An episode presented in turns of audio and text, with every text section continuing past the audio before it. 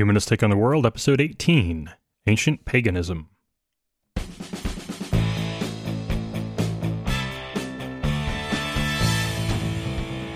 Welcome to the episode of Humanist Take on the World. This is Destin, and our new top patron asked for me to go into what was religion like before Christianity? Like, what was the old ancient paganism stuff like? And that's actually something that I covered in my failed attempt to do the Schisms podcast. So it was the third episode out of the five total that I did. and so for the first time ever, I'm going to be reusing content that I've already published, but it wasn't on this feed. So it's still new, uh, at least for this feed. And and please note that when I do mention, there's one point in there where I mention upcoming episodes that won't be happening. uh, but yeah, uh, enjoy.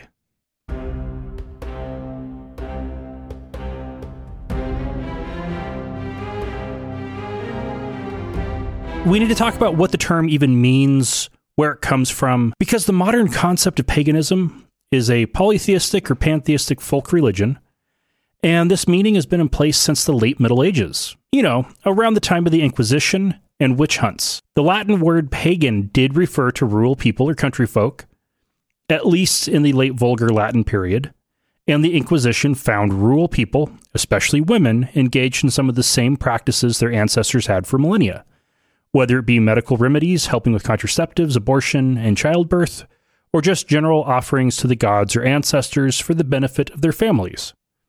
And this ended with hundreds of thousands, if not millions, of people, mostly women, being burned at the stake or otherwise slaughtered.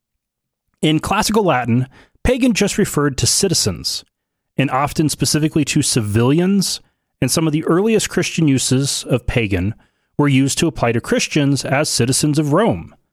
But by the late Latin period is being used by Christians to refer to the other, as in they were the soldiers of Christ and those who weren't were merely civilians. I'm sure some would have also used it as a distinction of the pagans that had full rights of citizens, while Christians were persecuted by the empire. But by the time that Christianity was the official religion of the empire, and non Christian religions were persecuted, pagan could have been used as a pejorative and description of those who are now the outsiders. But more often, especially in the Eastern Empire, they would call them Hellenes or Greeks. And this is important to understand because before that, the concept of pagan religion, or even religion as a concept itself, would have been a very foreign idea to the ancient peoples that we would now call pagans.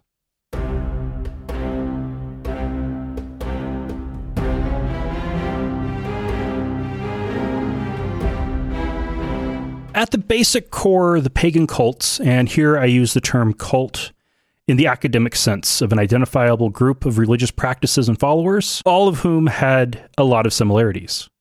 And for those of you who are familiar with the ancient Jewish temple practices, these would probably sound pretty familiar. At the core, it was all about following the rituals and making offerings to a god whose favor you wanted to get for yourself, your family, your community, or even your country. And it was all about animal sacrifice. Most ranked bulls and oxen at the top as the most valuable sacrificial animals, followed by cows, sheep, goats, poultry, and pigs. In Jewish animal sacrifices, you couldn't sacrifice pigs, the poor were stuck with doves. But in the rest of the world, piglets were the cheapest thing you could use as an offering on an altar to a god. And the animals would be killed in a ritualistic manner. In the Greek style, that involved a woman carrying a basket on her head that concealed a knife while leading the animal to the altar. Then she would slit its throat. The blood would be collected and then dumped back on the altar, or possibly other places around the temple if there even was a temple. The animal would then be butchered with the inedible bits, such as the organs, some of the fat, and the bones, being burned up as the offering to the god. The rest of the meat would be cooked up and eaten by the people present for the offering, including the priests and priestesses. And this is very similar to how the ancient Jewish temple practices um, worked. On holy feast days and at festivals, the communities would, or the community would come together, and dozens or even hundreds of cattle would go through the ritualistic slaughter, and the hundreds or thousands of people present would join in on the feast. And there were a few additional common offerings made beyond just the the basic animal sacrifice. Farmers were obligated to make offerings from the first fruits of the harvest to thank the gods for the harvest.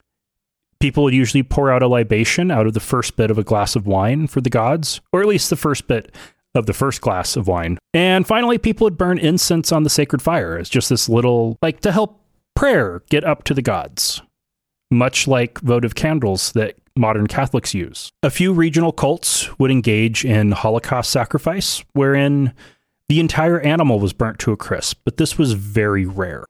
Sacrifices would be offered at altars. Most towns and cities would have permanently installed altars, but people could erect temporary altars as needed at other times.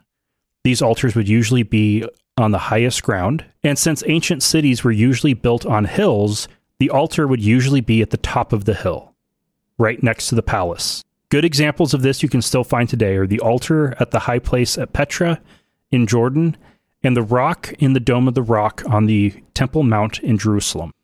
Virtually all altars would have been accompanied by one or more obelisks or standing stones. Petra has two giant obelisks on the trail to the altar. And for another example, the Washington Monument is an obelisk, and it was the tallest structure in the world when it was built, although it didn't have an altar with it. Altars that were used most frequently might have had a temple built around, or more commonly, next to it. They would have enough offerings coming in to support full time priests. And with some of the largest, they would develop a large campus, like the Acropolis in Athens, with sacred groves, livestock, and residences for the priests. And having livestock present would make it so that rich people who do not own livestock could buy the livestock from the priests to then sacrifice on the altar that the priests could then also eat. Uh, it, it was just good business. And this really isn't all that different from what's found in modern Catholic, Orthodox, and mainstream Protestant churches. And to a certain extent, all modern Christian churches. The penitent take an offering to the place where the altar is, in this case, it's money, then engage in a ritualistic meal with bread that, depending on the particular church, is believed to be the actual or symbolic flesh of Christ, and wine as the actual or symbolic blood of Christ. And even the most lax of mainstream Christians will still attend and take part in the rituals at the appropriate festivals often Christmas and Easter, coinciding roughly with the winter solstice and spring equinox, as well as major life events such as births, deaths, and weddings, just as people have done for thousands and thousands of years.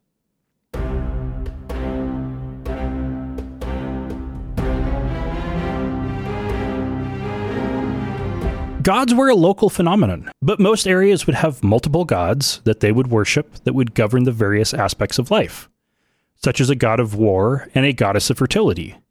And then when you had a large enough pantheon, one would usually be the king of the gods.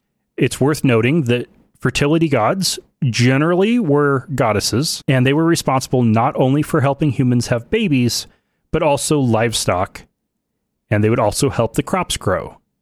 So really, they were the most relevant gods for most people.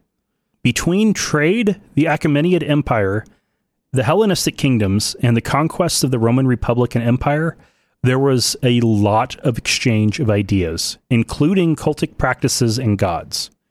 Generally, each tribe or civilization's pantheon or particular set of gods would overlap, at least in function, and this resulted in a blending of the pantheons such that the Greek Zeus, Roman Jupiter, the Norse Odin, Slavic Perun, and Egyptian Ra were all viewed as the same god. Apollo, among other things, was the god of light and the sun, so he was equated with the sun gods everywhere. Unless the sun god, as in the case of Ra, was also the king of the gods, who would have been equated with Zeus. But since all life is dependent on the sun, basically all pantheons had a sun god, and Apollo was a very popular one throughout the Hellenistic kingdoms and the Roman Empire as well, even the Roman Republic. And then when two pantheons were merging, if there wasn't a local equivalent, then the foreign god would often be added to the local pantheon. And getting back to Apollo, uh, one of the names he was equated, or one of the gods he was equated with, was Sol. And in the late imperial period, Sol was more commonly referred to as Sol Invictus, the undying sun god. And this one will get particularly interesting in a few episodes.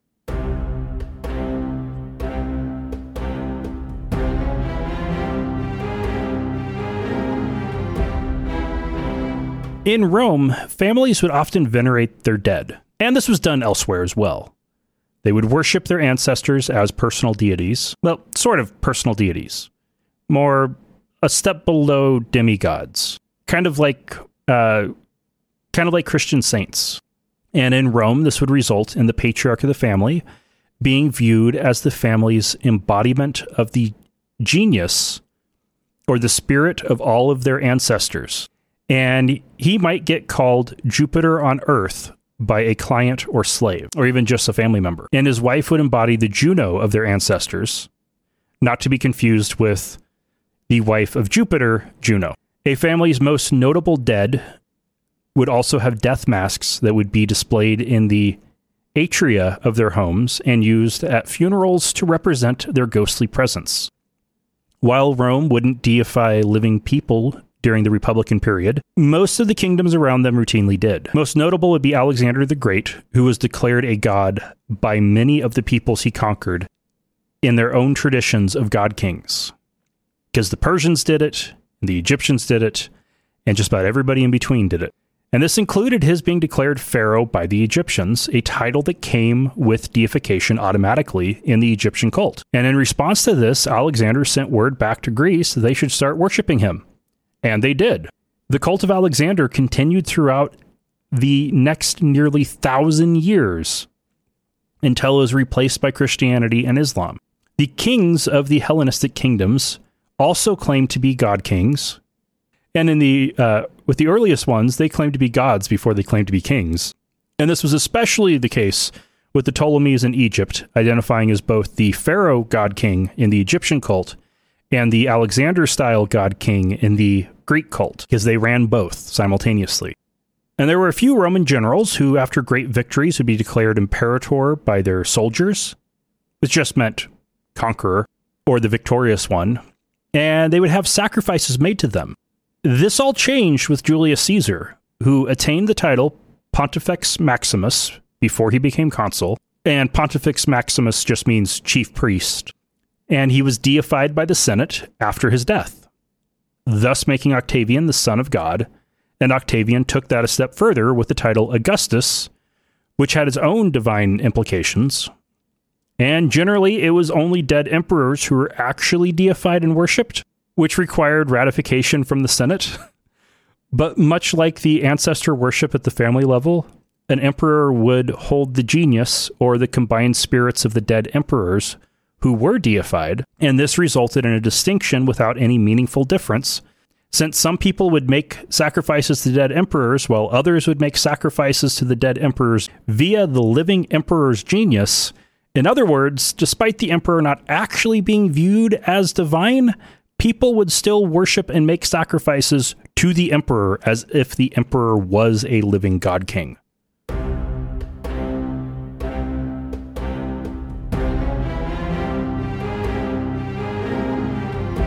The gods were a constant and normal part of daily life. State functions would generally include sacrifices. Most meat that people would eat would start as a sacrifice, even if sold at a meat market. And why light a fire if you don't take the opportunity to throw a little incense on it? And why have a glass of wine without pouring out a little libation to the gods?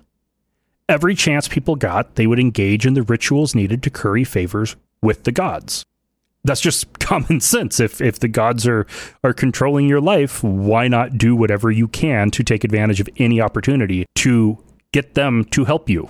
And the Roman Republican and imperial policy was to tolerate and support local cults. Heck, this is what Alexander and the Hellenistic kingdoms and the Persians before them did. That is what the Achaemenid Emperor Cyrus the Great was doing in funding and supporting the rebuilding of temples that the Babylonians had destroyed. They viewed it as by doing this, they could gain the favor of these local gods, gods they weren't familiar with and didn't know how to worship. And that by doing that, people would offer sacrifices on their behalf to these additional gods. But it was also, but they also believed that it would maintain stability and order by not disrupting the basics of society. And if there was one thing that the Romans especially valued, it was order.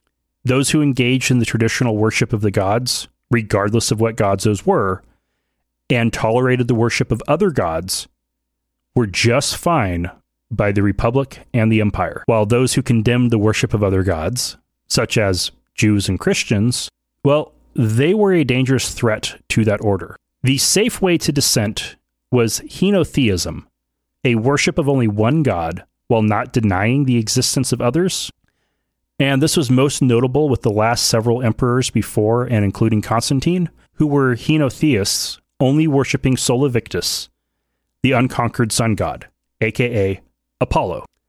Other dissenters were viewed by society around them as atheists, even though they were generally deists. Uh, Aristotle and Plato would be examples of people who rejected the pantheon of gods and believed that there was just a creator God who was uninvolved in the world's affairs.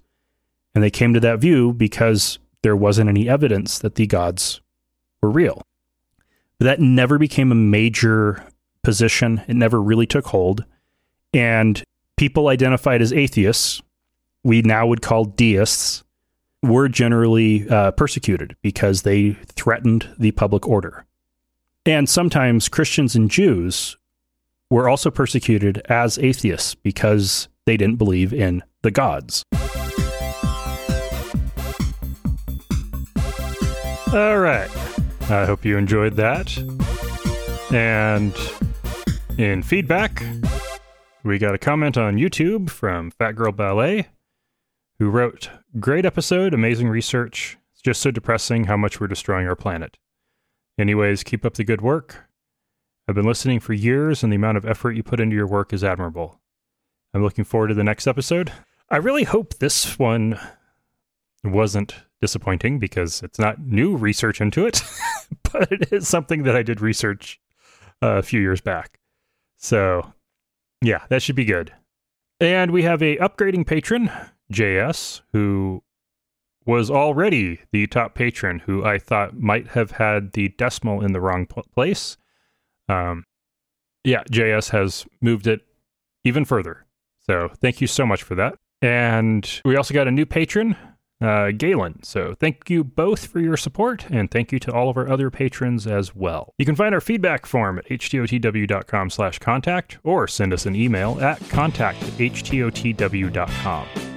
You can leave us a voicemail message at 208 996 8667 or use the SpeakPipe button on the website. And you can support the show on a monthly basis with Patreon or just once with PayPal, credit, debit, Apple Pay, or Google Pay. And you can find the links at htotw.com slash donate. Until next time, remember, not all those who wander are lost.